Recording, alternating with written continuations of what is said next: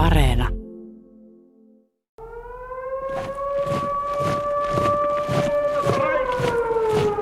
Melde ich Vaterlandsgesichte nunmehr den Eintritt meiner Heimat in das Deutsche Reich. We regard the agreement signed last night and the Anglo-German naval agreement as symbolic of the desire of our two peoples never to go to war with one another again. Me olemme tahtomattamme ilman omaa syytämme joutuneet itäisen naapurimme Neuvostoliiton hyökkäyksen kohteeksi. Tässä sodan alla-sarjan neljännessä osassa jatketaan jatkosodan syntyvaiheiden selvittämistä. Ohjelmasarjan edellisessä osassa kerrottiin, miten Suomi talvisodan jälkeen alkoi lähentyä Saksaa. Tammikuun lopulla 1941 Suomi ja Saksa olivat päätyneet jo konkreettisiin suunnitelmiin uuden sodan varalle. Tästä oli kuitenkin vielä viitisen kuukautta jatkosodan syttymiseen. Tässä osassa kerrotaan, mitä sen viiden kuukauden aikana tapahtui. Asiantuntija haastateltavana, kuten aiemmissakin sarjan osissa, on valtiotieteen tohtori Pekka Visuri, joka on kirjoittanut Suomen vaiheesta toisen maailmansodan pyörteissä mittavan kuuden kirjan sarjan. Uusimmassa kirjassaan Mannerheim ja Heinrichs hän hahmottelee erityisesti Suomen jatkosodan aikaa. Suomen aseman kehittymiseen vuoden 1941 puolella liittyi laajempi kansainvälinen kuvio – jo edellisessä osassa oli puhetta, että Hitler oli kaikessa hiljaisuudessa alkanut suunnitella hyökkäystä Neuvostoliittoon. Talven ja kevään 41 mittaan tämä operaatio Barbarossa kehittyi ja Suomelle tuli siinä yhä tärkeämpi rooli. Alun perin hyökkäystä itään oli suunniteltu jo toukokuulle, mutta Balkanin sotatoimien vuoksi sitä siirrettiin kesäkuulle. Hitler piti kuitenkin tarkkaan salassa Barbarossa suunnitelman kehittymisen ja operaation sotilaallisen luonteen. Pekka Visuri. Siinä sotasuunnittelussa oli pieni tauko maalis-huhtikuun tienoilla siitä syystä, että Saksa sitoutui vahvasti Balkanin asioihin. Ja siellähän Saksa hyökkäsi sitten huhtikuussa lopun perin Kreikkaan ja Jugoslaviaan. Tämä oli yksi selitys sille, että saksalaiset olivat hyvin varovaisia, että kenellekään ei saanut kertoa juuri oikeastaan mitään siitä Barbarossa-suunnitelman kehittymisestä. Mutta erityisen tärkeää oli salata se, että mitä Saksa aikoi sitten hyökkäyksen alettua tehdä Venäjällä. Ja kuitenkin Hitler katsoi välttämättömäksi maaliskuun lopussa Wehrmachtin, siis Saksan asevoimien ylimmälle johdolle selostaa tulevan sodan luonnetta. Ja siinäkään hän ei paljastanut täsmälleen sitä, mitä siellä selusta-alueella aiotaan todella tehdä, mutta, mutta hän kyllä antoi selkeät suuntaviivat siihen, että, että nyt on kysymys tuhoamissodasta. Ja sehän sitten sodan jälkeenkin tietenkin haluttiin mahdollisimman pitkään vaieta, mutta viime vuosikymmeninä on yhä enemmän tullut aineistoa, joka todistaa, että tästähän siinä juuri oli kysymys. Yksi näistä aineistoista on kenraali Halderin muistiinpanot Hitlerin maaliskuussa 1941 pitämästä puhuttelusta Wehrmachtin johdolle. Vain kenraali Eversti Halder, yleisikunnan päällikkö, oli oikeutettu tekemään muistiinpanoja tästä Hitlerin puhuttelusta. Ainoa dokumentti, jossa se on julkaistu, on Halderin sotapäiväkirja. Että niin salaisesta asiasta Saksassakin oli kysymys. Tehtävämme on Venäjän aseellisten voimien tuhoaminen ja valtion hajottaminen. Taistelu käydään kahden maailmankatsomuksen välillä. Bolshevismi on rikollinen järjestelmä, joka on tuhottava. Kommunismi on tavattoman suuri vaara tulevaisuudelle. Kyseessä on tuhoamistaistelu – jos me emme käsitä sitä niin, lyömme kyllä vihollisen, mutta meillä on 30 vuoden kuluttua jälleen vastassamme kommunistinen vihollinen. Me emme käy sotaa säilyäksemme vihollisen. Tulevassa jaossa pohjois kuuluu Suomelle. Protektoraateiksi Saksalle tulevat Baltian maat, Ukraina ja Valko-Venäjä. Bolshevikkien komissaarit ja kommunistinen älymystö tuhotaan. Näin siis kenraali Eversti Halder oli kirjannut päiväkirjansa Hitlerin puhuttelussa. Saksalaiset olivat Barbarossa suunnitelmien etenemistä hyvin vaitonaisia Suomeenkin päin. Suomen poliittinen ja sotilasjohto pysyi epätietoisena Saksan todellista aikeista toukokuun puolivälin saakka. Saksa pyrki harhautusoperaatioilla salaamaan todelliset aikeensa.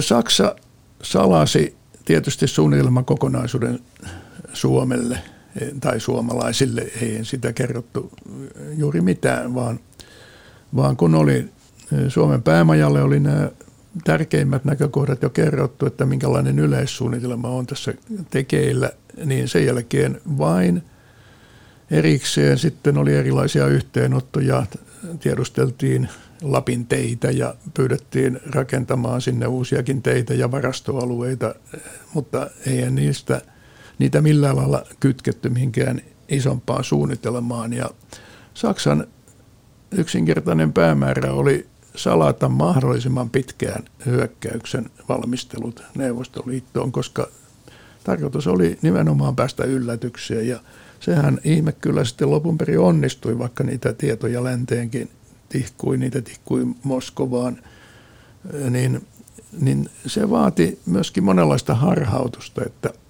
että kehitettiin kaikenlaisia harhatietoja, joilla vietäisiin mielenkiintoa pois siitä, että joukkoja keskitetäänkin Neuvostoliittoa vastaan.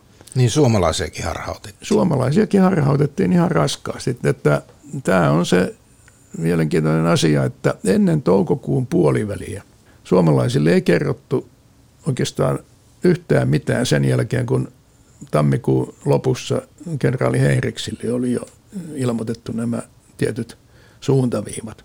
Että kun Saksa halusi pitää hyökkäyksen Neuvostoliittoon salassa, annettiin muun muassa vielä toukokuussa 1941 aluksi ymmärtää, että mitään hyökkäystä itään ei ole tekeillä. Presidentti Rytin luona käynyt Ludwig Weisauer 8. päivä toukokuuta sanoi, että ei ole tekeillä mitään hyökkäystä Neuvostoliittoon. Mahdollisesti 42 semmoinen tulisi kysymykseen, jos silloinkaan. Eli se liittyy tähän Saksan harhautusohjelmaan. Seuraava yhteydenotto oli 20. päivä toukokuuta. Hitler oli siinä välillä antanut luvan, että nyt pitää perehdyttää tulevat liittolaiset jo tähän suunnitelmaan, että kun kuukauden päästä on tarkoitus lähteä hyökkäämään, niin kuukausi tarvitaan kuitenkin valmisteluihin aikaa. Ja sen takia Hitlerin poliittinen edustaja Karl Snurre tuli Suomeen 20. päivä toukokuuta presidentti Rytin luo ja kertoi, että nyt on aika ryhtyä ylimpien sotilasjohtajien kesken neuvotteluihin konkreettista toimenpiteistä. Hitlerin ja Rippentropin luottodiplomaatti Schnurre ehdotti, että Suomi lähettäisi esikuntaupseereita Saksaan keskustelemaan, miten sotilaalliset toimenpiteet voitaisiin koordinoida.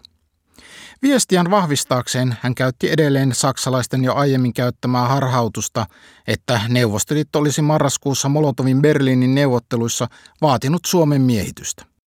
Tämä oli hänen pääasiansa, että, että kutsutaan Saksaan Suomen sotilasjohdon edustajat, mutta samalla hän jatkoi vielä sitä Molotovin eh, Berliinin neuvottelujen harhautusta, niin antoi siitä sen kuvan, että, että siellä Molotov oli uhannut, että Neuvostoliitto eh, miehittää Suomen, taikka niin kuin Hitlerille esittää, että Hitler antaisi suostumuksen siihen. Ja toisaalta Snurre sanoi aivan selvästi totuuden vastaisesti, että ne neuvottelut päättyivät suureen riitaan.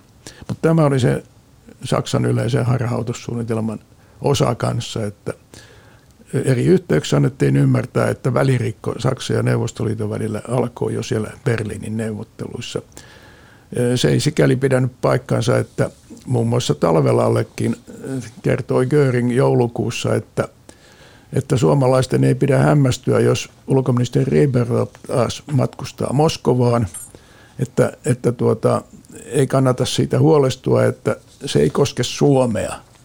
Siis Suomea ei tällä kertaa luovuteta Neuvostoliiton vapaaseen vaikutukseen. Että, että se oli jo tätä pohjustusta sitten hyökkäyksen alueella, että, että sitä Hitlerhän oli antanut puheenohjeet, että perustellaan eri yhteyksiä sitten tätä tulevaa hyökkäystä sillä lailla, että nämä vastatoimenpiteitä Neuvostoliiton joukkojen keskityksille ja uhkaavalle käytökselle ja uhkaa naapureiden uhkaamiselle ja niin edelleen.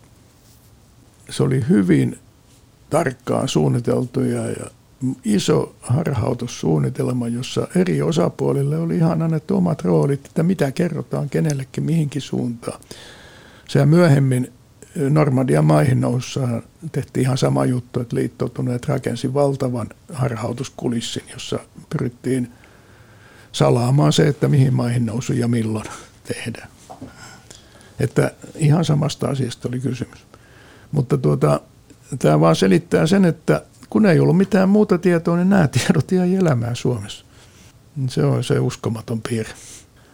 Suomen poliittinen johtoryhmä Ryti, Mannerheim, Rangel, Valden ja Witting päätti katsoa Snurren tarjoaman kortin. Mannerheim määräsi lähimmän apulaisensa yleisesikunnan päällikön kenraaliluutnantti Erik Henriksin lähtemään Salzburgiin neuvotteluihin, jotka aloitettiin 25. toukokuuta Wehrmachtin johtoesikunnan kenraali Jodlin johdolla. Tämä oli siis tasan kuukautta ennen jatkosodan syttymistä. Henriksille kerrottiin nyt jo kohtalaisen tarkkoja tietoja siitä, että miten hyökkäys pohjoisilla alueilla, eli Itämeren piirissä ja Lapissa on tarkoitus toteuttaa. Ja mikä on, mikä on siinä suomalaisilta toivottu rooli. Tämä käynnisti sitten eri aloilla ihan konkreettiset valmistelut ja muun muassa sitten Heriksen seuraavana päivänä meni Berliiniin ja maavoimien esikuntaan Zosseniin. Ja merivoimien edustajat meni ottamaan yhteyttä saksalaisiin meriupseereihin ja ilmavoimien edustajat ilmavoimiin, että tämä oli se niin kuin konkreettisten hyökkäysvalmistelujen käynnistyshetki. Salzburgin kokouksesta tehdyissä Heinriksin muistiinpanoissa kerrotaan näistä hyvin yksityiskohtaisista suunnitelmista. Kenraali Jodolo antoi tiedot operaatioista ja niiden valmisteluista. Suomalaisille kerrottiin, että voimakas hyökkäys suunnataan Baltiamaiden kautta kohti Leningradia. Pohjois-Suomessa toimivat suomalaisjoukot tulevat saksalaisten ohella kenraalieversti von Falkenhorstin komentoon, kun taas Oulujoen eteläpuoliset voimat toimivat sotamarsalkka Mannerheimin alaisina. Hyökkäys Sallasta Kantalahteen tehdään kahdella Saksan divisioonalla. Lisäksi hyökkäykseen Lapissa pyydetään mukaan suomalaista armeijakuntaa, jossa on yksi tai kaksi divisioonaa. Suomen kaakkoisrintamalla on tarkoitus aloittaa hyökkäys siinä vaiheessa, kun Saksan pohjoisen armeijaryhmän hyökkäys on jo pakottanut puna-armeijan vetämään siltä suunnalta pois joukkoja. Toimintaa Hankoa vastaan suomalaiset voivat saada Saksalta apua. Ahvenanmaan saarten miehitys on ensisijassa suomalaisten vastuulla, mutta Saksalta saisi tarvittavaa tukea. Ilmavoimien operaatioita varten saksalaiset haluavat käyttöönsä muiden muassa Kemin ja Helsingin lentokentät.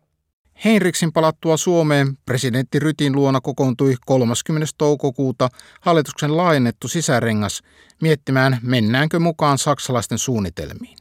Samalla muotoiltiin Saksalle esitettäviä poliittisia toivomuksia. Niihin kuuluivat turvallisuustakuut, rajatoivomukset, elintarvikeapu ja oikeudet Petsamon nikkelin, kertoo Pekka Visuri. Kun Heiriksen valtuuskunta oli palannut Suomeen, niin nyt oli poliittisen johdon tehtävä päätös siitä, että mennäänkö mukaan näihin valmisteluihin, mitä siellä esitettiin. Ja presidentti Rytin luona kokoontui 30. toukokuuta hallituksen niin sanottu sisärengas, vähän laajennettuna sisärengas tarkoitti keskeisiä ministereitä ja mannereimia.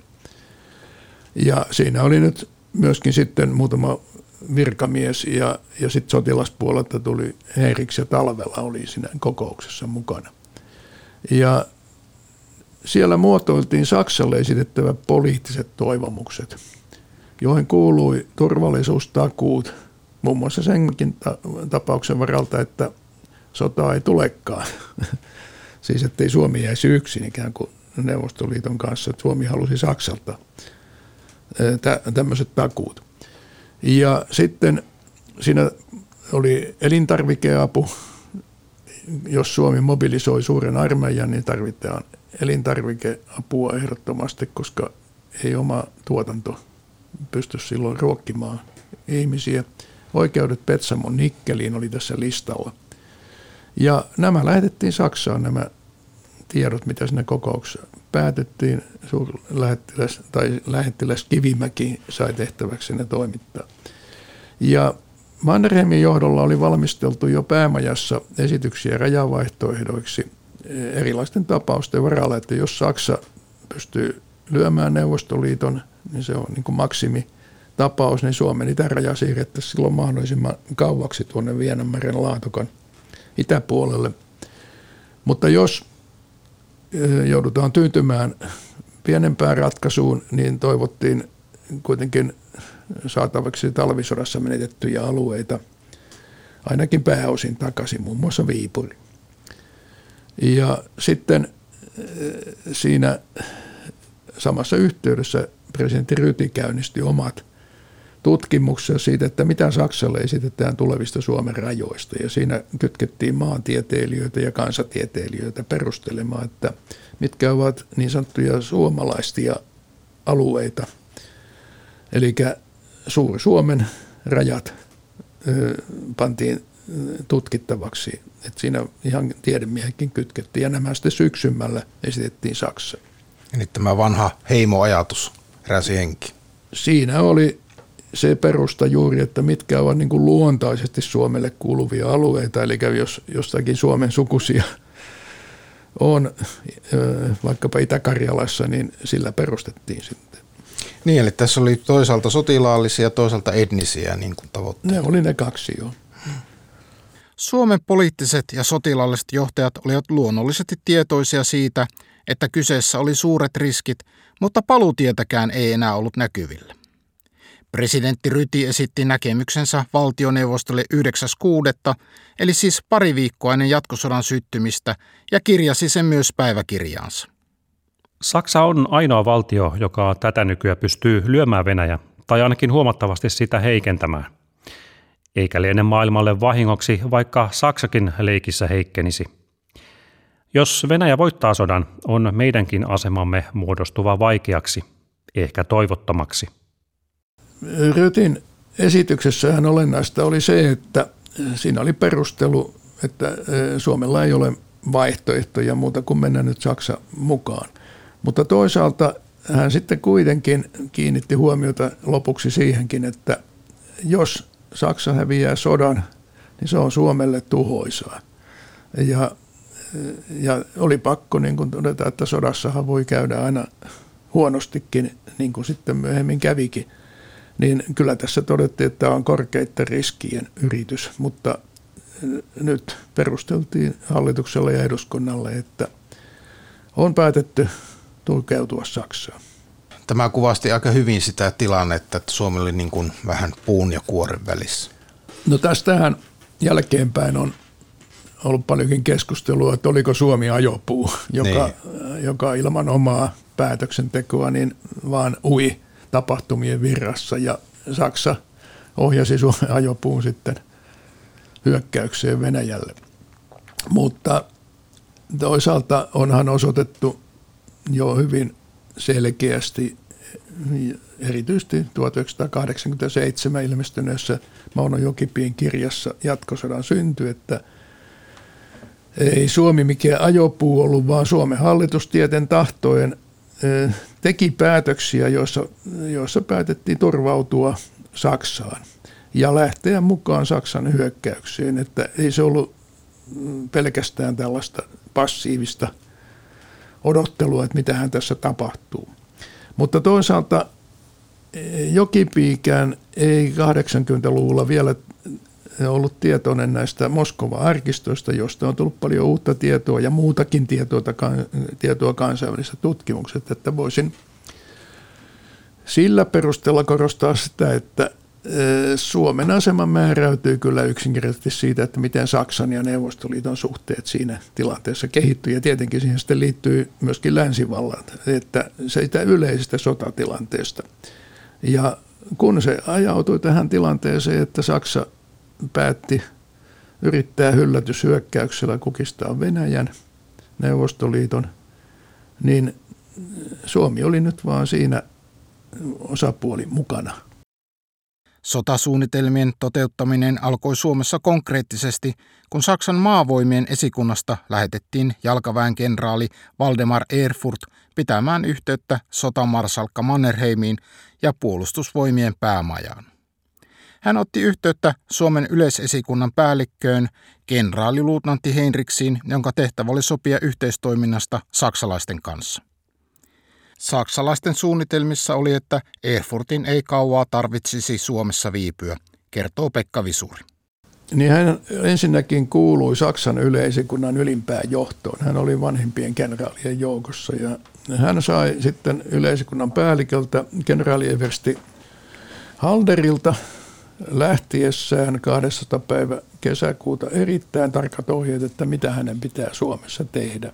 Eli hänelle kerrottiin nämä Barbarossa-suunnitelman puitteet, mitä suomalaisille sitä saa puhua ja miten ohjata suomalaisten toimintaa sitten, että se palvelee Saksan sotatoimia. Ja äh, siinähän oli montakin mielenkiintoista asiaa. Ensinnäkin Erfurtille kerrottiin, että heidän laskelmiensa mukaan – Neuvostoliitto kukistetaan muutamassa viikossa. Ja sen jälkeen hän saa palata tältä kevyeltä kesäkeikalta, jos vähän sanotaan näin karikoiden, takaisin Berliiniin tosi toimii yleisikuntaa. Mihin ja, tämmöinen optimismi perustuu? Ja tämä on niin uskomaton asia tänä päivänäkin, että en, en itse pysty keksimään mitään kovin hyvää selitystä, eikä kukaan muukaan juuri ollut, että miten syntyi Saksan sotilasjohdossa tällainen käsitys, että Neuvostoliitto on todella, niin kuin sanottiin, savijalkainen jättiläinen, tai sitten sitä käytettiin myöskin joskus kielikuvaa, että se on ilmapallo, joka odottaa vain puhkasemista, että se kaatuu helposti. Eli yksinkertaisesti oli väärä käsitys syntynyt Neuvostoliitosta ja Venäjästä. Vaikka siellä oli varottelijoitakin, paljon sellaisia Venäjän tuntijoita, jotka tiesivät, että ei Saksa pysty noin vaan Venäjää valtaamaan. Että sitä on yrittänyt Napoleon ja sitä on yrittänyt moni muukin huonolla menestyksellä. Että ei, ei sitä pystytä valtaamaan, ainakaan riittävästi. Että.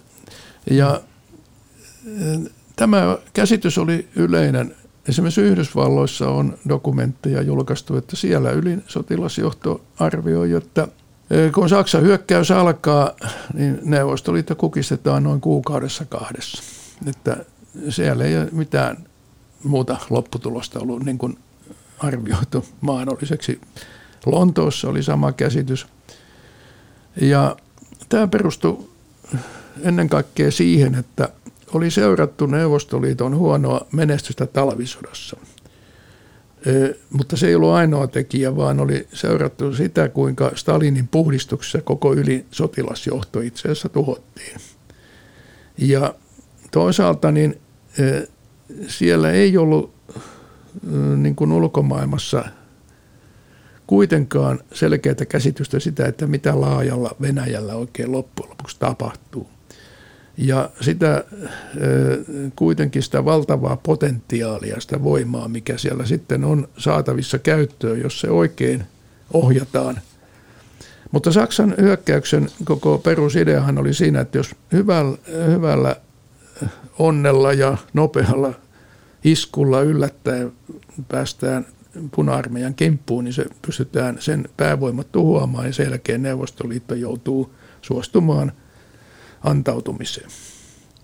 Ja Erfurthan päiväkirjassaankin kirjoitti, että suomalaisille ei jää muuta vaihtoehtoa kuin hypätä kyytiin. Että olisiko, oliko se näin?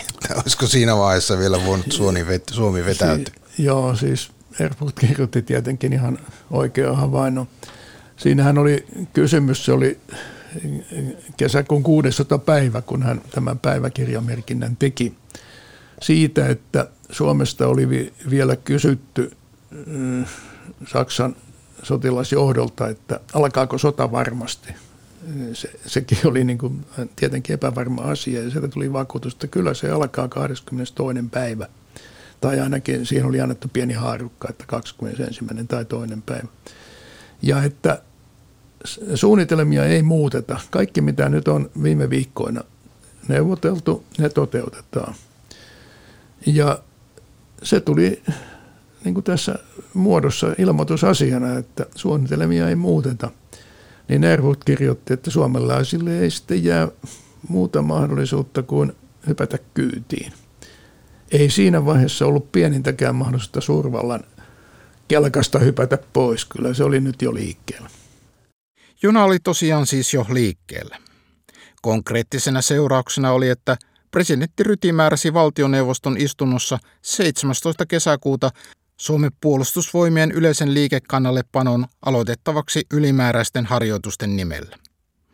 Viikon kuluessa perustettiin puolustusvoimille kaikkiaan noin 450 000 sotilan vahvuiset sodan ajan joukot, mistä seurasi suuria vaikeuksia maan talouselämälle.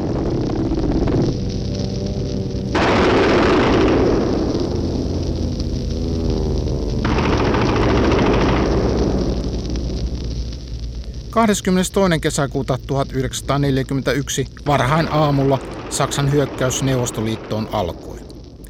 Ja Hitler antoi Saksan kansalle suunnatun julistuksen, jonka radiossa luki propagandaministeri Josef Goebbels. Tässä on puheesta osuus, missä hän käsitteli Suomea.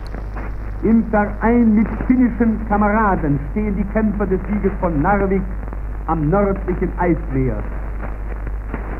Deutsche Divisionen unter dem Befehl des Eroberers von Norwegen schützen gemeinsam mit den finnischen Freiheitshelden unter ihrem Marschall den finnischen Boden. Von Ostpreußen bis zu den Karpaten reichen die Formationen der deutschen Ostfront. An den Ufern des Bruts, am Unterlauf der Donau bis zu den Gestaden des Schwarzen Meeres vereinen sich unter dem Staatschef Antonescu deutsche und rumänische Soldaten. Jo edellisenä iltana oli jaettu Saksan itärintaman sotilaille päiväkäsky, joka alkuosaltaan oli saman sisältöinen, mutta loppukappaleessa oli jonkin verran eroa. Siinä herätti huomiota maininta Suomesta Saksan liittolaisena, koska oli sovittu, että Suomi liittyisi vasta myöhemmin sotaan. Itärintaman sotilaat Tällä hetkellä on käynnissä keskitysmarssi, joka on laajuudeltaan suurin, mitä maailma tähän mennessä on nähnyt. Liitossa suomalaisten divisioonien kanssa seisovat toverimme Narvikin voittajan kerran Pohjoisen jäämeren äärellä. Saksalaiset sotilaat Norjan vallottajan komennossa, kuten myös suomalaiset vapaussankarit Marsalkansa alaisina, suojaavat Suomea.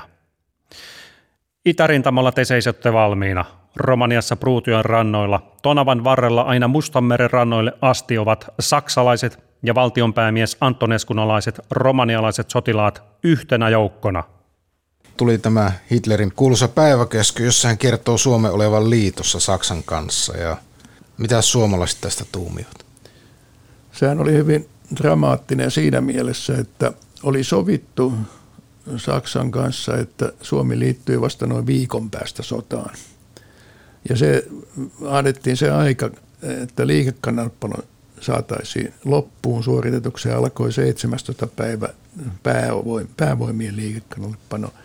Niin siinä arvioitiin, että tarvitaan nyt vähintään viikko. Kaksi oli luvattu Saksalle, että vasta 28. päivä kesäkuuta Suomi on valmis sotaan.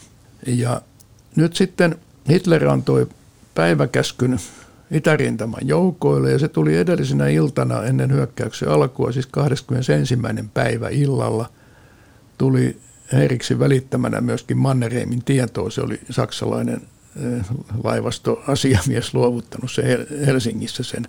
Ja siinä luki selkeästi, että suomalaiset liitossa Norjan vallottajan kanssa ovat valmiina – ja sitten vielä lopuksi todettiin, että laaja itärintama jäämereltä Mustalle merelle lähtee nyt liikkeelle, että se on maailman suurin joukkojen keskitys, että tässä ei ole kysymys enää suinkaan mistään sotatoimien voittamisesta, vaan koko eurooppalaisen sivistyksen ja kulttuurin pelastamisesta. Että siis se Suomi vedettiin nyt tähän bolsevismin vastaiseen ristiretkeen mahdollisimman näyttävästi mukaan. Ja no tämä, kun tuli tietoon Mannerheimille, niin hän tietysti huolestui ja totesivat kuitenkin, että ei tällä enää mitään voi. Se on nyt päiväkäsky menee valtavana jakeluna jo joukoille parhaillaan. Niin, siinä oli vähän sitä liitossa sanan saksankielisestä no, käännöksestä. Niin, vähän. ja se käännettiin lehtiin sitten propaganda-ohjeessa oli, että ei puhuta liitosta, vaan kylkikyljessä, tai sitten puhuttiin kanssasotijana olemisesta ja niin edelleen, mutta käytännössä oli ihan sama asia, että se oli lähinnä siis kotiyleisölle vaan haluttu pehmentää sitä, että niitä ei ollut millään lailla valmisteltu siihen, että nyt ollaan liitossa Saksan kanssa. Myöhemmin sitä ruvettiin nimittämään aseveljeydeksi, että se oli, se oli sitten se termi, jota eniten käytettiin. Ja vasta myöhemmin, kun sota alkoi mennä huonosti, niin ruvettiin puhumaan erillissodasta tai jotakin muuta tällaista, ettei tässä nyt oikeasti Saksan kanssa ollakaan liitossa. Mutta että kesällä 1941 ei kukaan pohtinut sitä täsmällisesti, mitä se tarkoittaa, että nyt Saksan kanssa lähdetään hyökkäämään. Tämmöiset termihienoudet, niin ne ei ollut ajankohtaisia tippaakaan.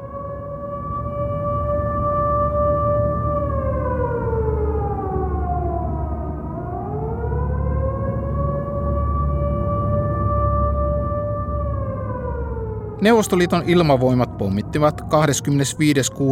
monia Etelä-Suomen kohteita. Päämaaleina olivat lentokentät esimerkiksi Turussa ja Malmilla. Hallitus totesi Suomen joutuneen sotaan. Presidentti Risto Ryti piti radiopuheen seuraavana päivänä 26. kesäkuuta. Kansalaiset, rauhaa rakastava kansamme, joka toista vuotta on jännittänyt kaikki voimansa äärimmilleen – rakentaakseen maansa jälleen kukoistukseen edellisen sodan jäljiltä, on taas joutunut raan hyökkäyksen kohteeksi. Jo heti Saksan ja Neuvostoliiton sodan puhjettua tapahtui Neuvostoliiton taholta lukuisia rajaloukkauksia, joiden johdosta me esitimme tarmokkaita vastalauseita, mutta ilman mitään tulosta. Mahdollisuutemme selviytyä tästä toisesta puolustustaistelustamme menestyksellisesti ovat tällä kertaa vallan toisenlaiset kuin viimein, jolloin yksin seisoimme idän suuren jättiläisen puristuksessa. Suursaksan valtakunnan sotavoimat, nerokkaan johtajansa valtakunnan kansleri Hitlerin komennossa, käyvät rinnallamme menestyksellistä taistelua meille tuttuja Neuvostoliiton sotavoimia vastaan. No 26. päivähän Ryti piti tämän kuuluisan puheensa ja Siinä hän puhuu muun muassa puolustussodasta, että miten tämä pitäisi tulkita. Niin siinähän oli tarkoituksena juuri esittää tämä näin, ja se oli saksalaisten kanssa muuten sovittu täsmälleen, että, että tehdään sellainen asetelma, että houkutellaan Neuvostoliitto hyökkäämään Suomeen, jotta saadaan saadaan peruste sille, että miksi Suomi lähtee sitten ikään kuin vastahyökkäykseen, eli puolustautuu. Ja 25. päivä, kun Neuvostoliiton ilmavoimat pommittivat useita kohteita, muun muassa Malmin lentokenttää ja Turun lentokenttää ja satamaa, niin hallitushan totesi jo illalla, että Suomi on nyt sodassa joutunut hyökkäyksen kohteeksi. Ja tämä oli ihan suunnitellulla tavalla näin tapahtui. Ja presidentti Rytin puhe alkoi juuri tällä lailla. Sehän oli tietenkin kirjoitettu jo valmiiksi ja hyvissä ajoin, että, että kyseessä on nyt uusi puolustussota. Ja hän sitten vasta lopuksi totesi, että tällä kertaa mahdollisuutemme ovat aivan toiset, sillä, sillä rinnallamme on Suuri-Saksan mahtavat asevoimat. Eli kertoi sitten lopuksi, että mistä tässä todellisuudessa on kysymys. Suomen armeija olikin todellisuudessa jo vahvasti nivelletty Saksan sotatoimien aloittamiseen.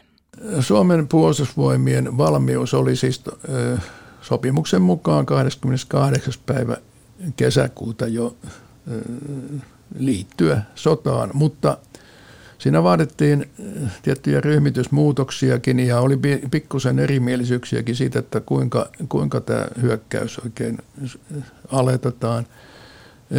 Pohjois-Suomi oli luovutettu saksalaisten komentoon Oulua myöten jo 500 päivä kesäkuuta, että Suomen päämaja ei puuttunut Pohjois-Suomen sotatoimiin ollenkaan. Ne oli saksalaisten komennossa ja suomalainen kolmas armeijakuntakin siellä noudatti yksinkertaisesti vain saksalaisten käskyjä. E, kenraali Siilasvuon armeijakunta, siellä oli 30 000 suomalaissotilasta e, määrätty tukemaan saksalaisia hyökkäyksiä, joka alkoi sitten – kesäkuun viimeinen päivä tuolla eh, jo Petsamossa ja sitten eh, ensimmäinen heinäkuuta etelämpänä, eli Sallan ja Kuusamon ja Suomussalmen suunnalla. Mutta etelässä oli sovittu, että Suomen päähyökkäys aloitetaan siinä vaiheessa, kun saksalaiset ovat päässeet suunnilleen Riianlahden tasalle Väinäjoelle, eli, eli eh, se on Niemen joki paikallisella kielellä – ja se arvioitiin, että se on noin 5. tai 10. päivä heinäkuuta ja siihen mennessä oli aikaa kehitellä ryhmitysmuutoksia ja suunnitelmia ja tässä vaiheessa saksalaisten toivomusten mukaan päähyökkäys suunnattiin Syvärin suunnalle, eli Laatoka itäpuolelle, kun suomalaiset olisivat halunneet hyökätä mieluummin Karjalan kannakselle ja palauttaa Suomen menettämät alueet sieltä, mutta, mutta Mannerheim totesi, että e, kyllä nyt täytyy ottaa vakavasti saksalaisen toivomukset ja suunnitellaan ensimmäiseksi ja voimakkain hyökkäys e, Pohjois-Karjalasta Laatokan itäpuolelle, Sortavalan itäpuolisille alueille. Ja sinne perustettiin Karjalan armeija, jonka määrättiin komentajaksi kenraaliluunantti Henriks. Se oli erittäin vahva sotajoukko, 100 000 sotilasta, joka sitten noin viikon aikana ryhmitettiin alueelle, niin että heinäkuun 10. päivä tämä Karjalan armeija aloitti sitten hyökkäyksen Laatokan itäpuolisille alueille. Suomi oli siis nyt uudessa sodassa. Historiankirjoissa lukee, että jatkosota alkoi 25. kesäkuuta 1941. Mutta oikeastaan se on tulkintakysymys, sillä jo sitä ennen suomalaiset tukivat Saksan hyökkäystä monin tavoin. Muun muassa laivasto avusti Saksan merivoimia ja Itäpreussista lähteneet pommikoneet käyttivät Suomen aluetta hyökkäyksissä Leningradin kohteita vastaan. Niin siis se Suomen liittyminen sotaan on tietenkin vähän suhteellinen kysymys, koska se oikein tapahtui. Ensimmäiset suomalaissotilaat olivat sotatoimissa jo mukana – yöllä 21.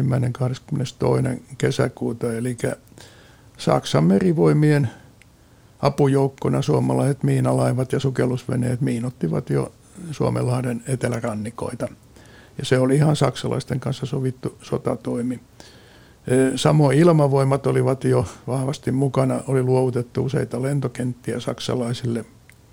Ja saksalaiset pommikoneet, kun lähtivät Itäpreussista yöllä, siis ennen varsinaisen hyökkäyksen alkua jo, sehän oli noin neljän aikaan aamulla, siis maahyökkäys alkoi, niin ne tulivat jo tuolta puolen yön jälkeen.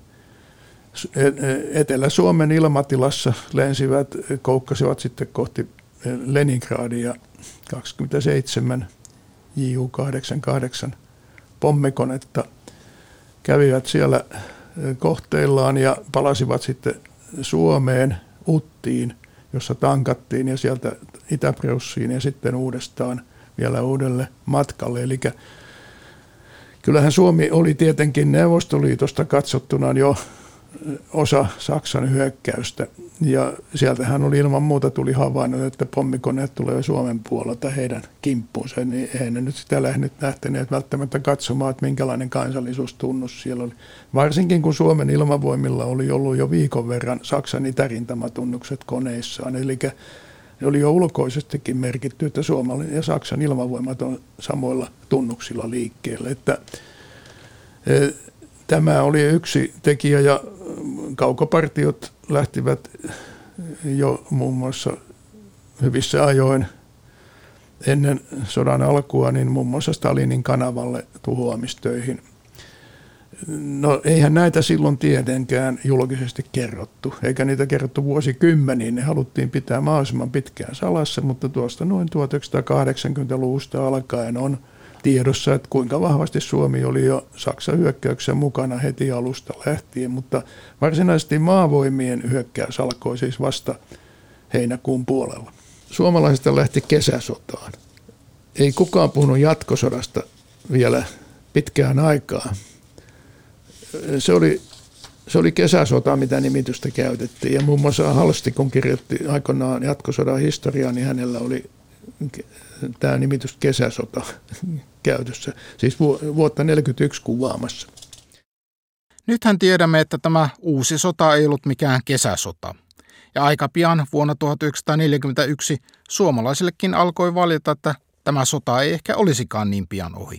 Elokuun lopussa suomalaisethan olivat jo vallanneet myöskin Karjalan kannaksen, mutta Laatoka itäpuolella oli hyökkäys ollut keskeytyksessä toista kuukautta ja se lähti vasta liikkeelle elokuun lopulla kohti syväriä ja menikin hyvin nopeasti sinne syvärille, niin kuin oli saksalaisten kanssa sovittu. Niin tässä on Erfurtin päiväkirjasta hyvin selkeästi tämä todettu, että Mannerheim meni seinäkartan luo ja minä näytin hänelle Saksan 16 armeijan rintamalinjan Leningradin eteläpuolella. Se alkoi lähestyä laatokkaa nimittäin sieltä nyt. Se oli vähän hidastunut. Ja Mannerheim sanoi, että minun täytyy tietää, milloin voi odottaa tapaamisen syvärillä toteutuvan. Erfurt vastasi, että on kysyttävä maavoimien esikunnasta, mutta Mannerheim valitti sodan pitkää kestoa. Pian on kulunut jo kaksi kuukautta. Tämän piti olla nopeasti ohi. Mm.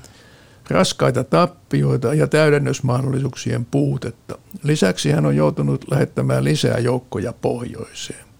Mannerheim ei ollut tyytyväinen Neuvostoliittoa vastaan käydyn sodan tähän asti sen kulkuun. Tämä on siis mielenkiintoinen suora lainaus sitä Erfurtin pöytäkirjasta, joka täsmälleen kertoo sen, että mistä, missä tilanteessa nyt oltiin Saksan ja Suomen sotilasjohdon välillä. Eli siellä rupesi tulee tiukat kysymykset esille.